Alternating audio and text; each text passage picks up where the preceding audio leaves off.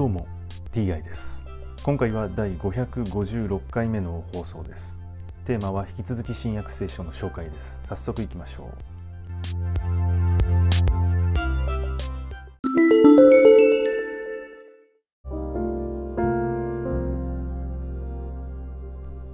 新約聖書第555回。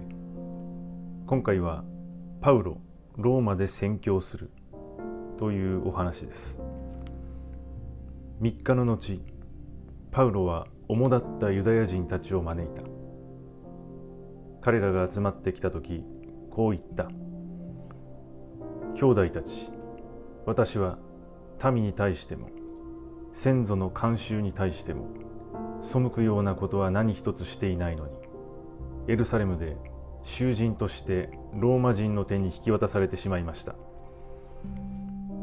ローマ人は私を取り調べたのですが死刑に相当する理由が何もなかったので釈放しようと思ったのです。しかしユダヤ人たちが反対したので私は皇帝に上訴せざるを得ませんでした。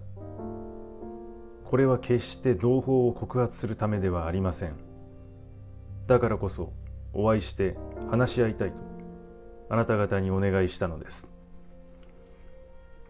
イスラエルが希望していることのために私はこのように鎖でつながれているのです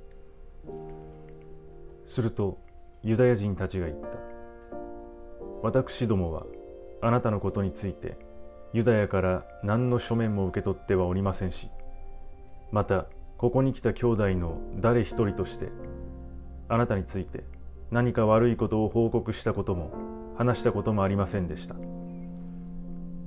あなたの考えておられることを直接お聞きしたい。この分派については至る所で反対があることを耳にしているのです。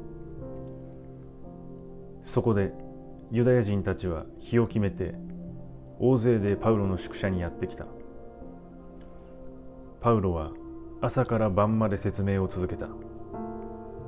神の国について力強く証ししモーセの立法や預言者の書を引用してイエスについて説得しようとしたのである。ある者はパウロの言うことを受け入れたが他の者は信じようとはしなかった。彼らが互いに意見が一致しないまま立ち去ろうとした時パウロは一言次のように言った。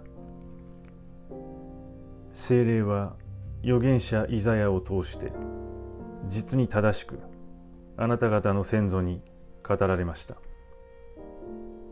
この民のところへ行って言えあなたたちは聞くには聞くが決して理解せず見るには見るが決して認めない。この民の心は鈍り耳は遠くなり目は閉じてしまった。こうして彼らは目で見ることなく耳で聞くことなく心で理解せず立ち返らない。私は彼らを癒さない。だからこのことを知っていただきたい。この神の救いは違法人に向けられました。彼らこそこれに聞き従うのです。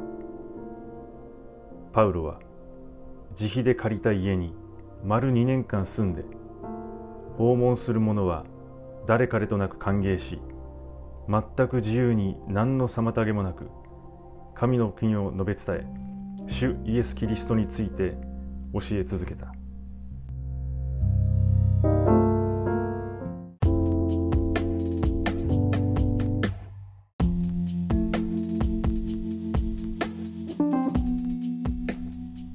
あなたたちは聞くには聞くが決して理解せず見るには見るが決して認めない。この言葉は今の世界とも合致しています。今生きている人間の態度と似たようなものですね。こういう状況では、まあ、癒されることはないであろうというのは、えー、よくわかります。今回で使徒原稿録という項目が終わります。次回からはローマの信徒への手紙というものに移っていきます。はい今回はこれで以上です。最後までお聴きいただきましてありがとうございました。また次回もどうぞよろしくお願いいたします。それでは。